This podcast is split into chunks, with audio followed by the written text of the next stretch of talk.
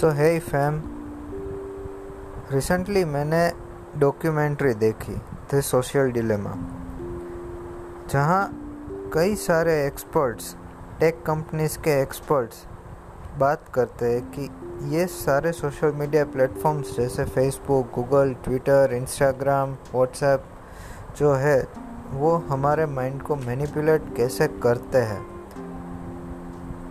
Actually वो हमारा freedom छीन रहे हैं। ये मोबाइल की चार स्क्रीन ये मोबाइल की एक स्क्रीन में हम बंद रह, हम बंद हो रहे हैं। मैंने प्रीवियस अपने, मैंने अपने प्रीवियस वीडियो में भी बात की है कि ये सोशल मीडिया हमारे माइंड को मैनिपुलेट कर रहा है। नो no डाउट इसकी अच्छी साइड भी है। एजुकेशन, टेक्नोलॉजी बढ़ रही है, एजुकेशन अच्छा बन रहा है।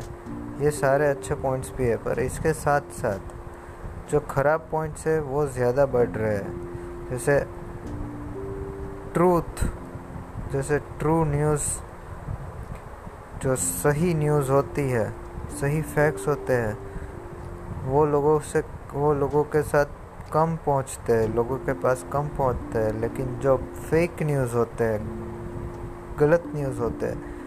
वो ज़्यादा से ज़्यादा जल्दी से जल्दी पहुँच जाते हैं। और फिर हम कंफ्यूज हो जाते हैं कि सही और गलत क्या है। आज तो हम बात कर रहे हैं, लेकिन क्या कल हम ये सारी चीज़ फॉलो करेंगे?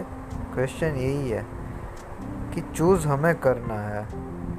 क्या सही है हमारे लिए? वो चीज़ हमें चूज़ करनी है। हमारे सामने गड्ढे भी है, हमारे सामने प्रोग्रेस की सीढ़ियाँ भी है। अब गड्ढे में गिरना है या सीढ़ी पे चढ़ना है, वो हम पर डिपेंड करता है।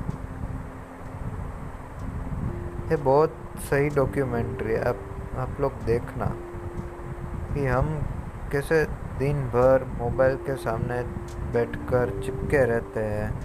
करते कुछ नहीं है, बस लोगों की लाइक्स कमेंट्स रिकमेंडेशन रिकमेंडेशन भी एल्गोरिदम देता है हमें, जो हमें बिठा कर रखता है।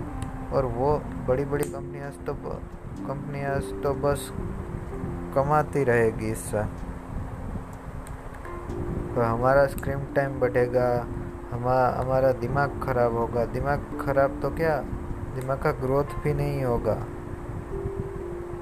हाँ कंस्ट्रक्टिव वे में यूज़ करें लिमिटेड वे में यूज़ करें। तो सब सही चलेगा। लेकिन नहीं, हम बस देखते रहते हैं। हम कुछ करते नहीं। देखना एक बार तो सोशल डिलेमा सही चीज़ है यार।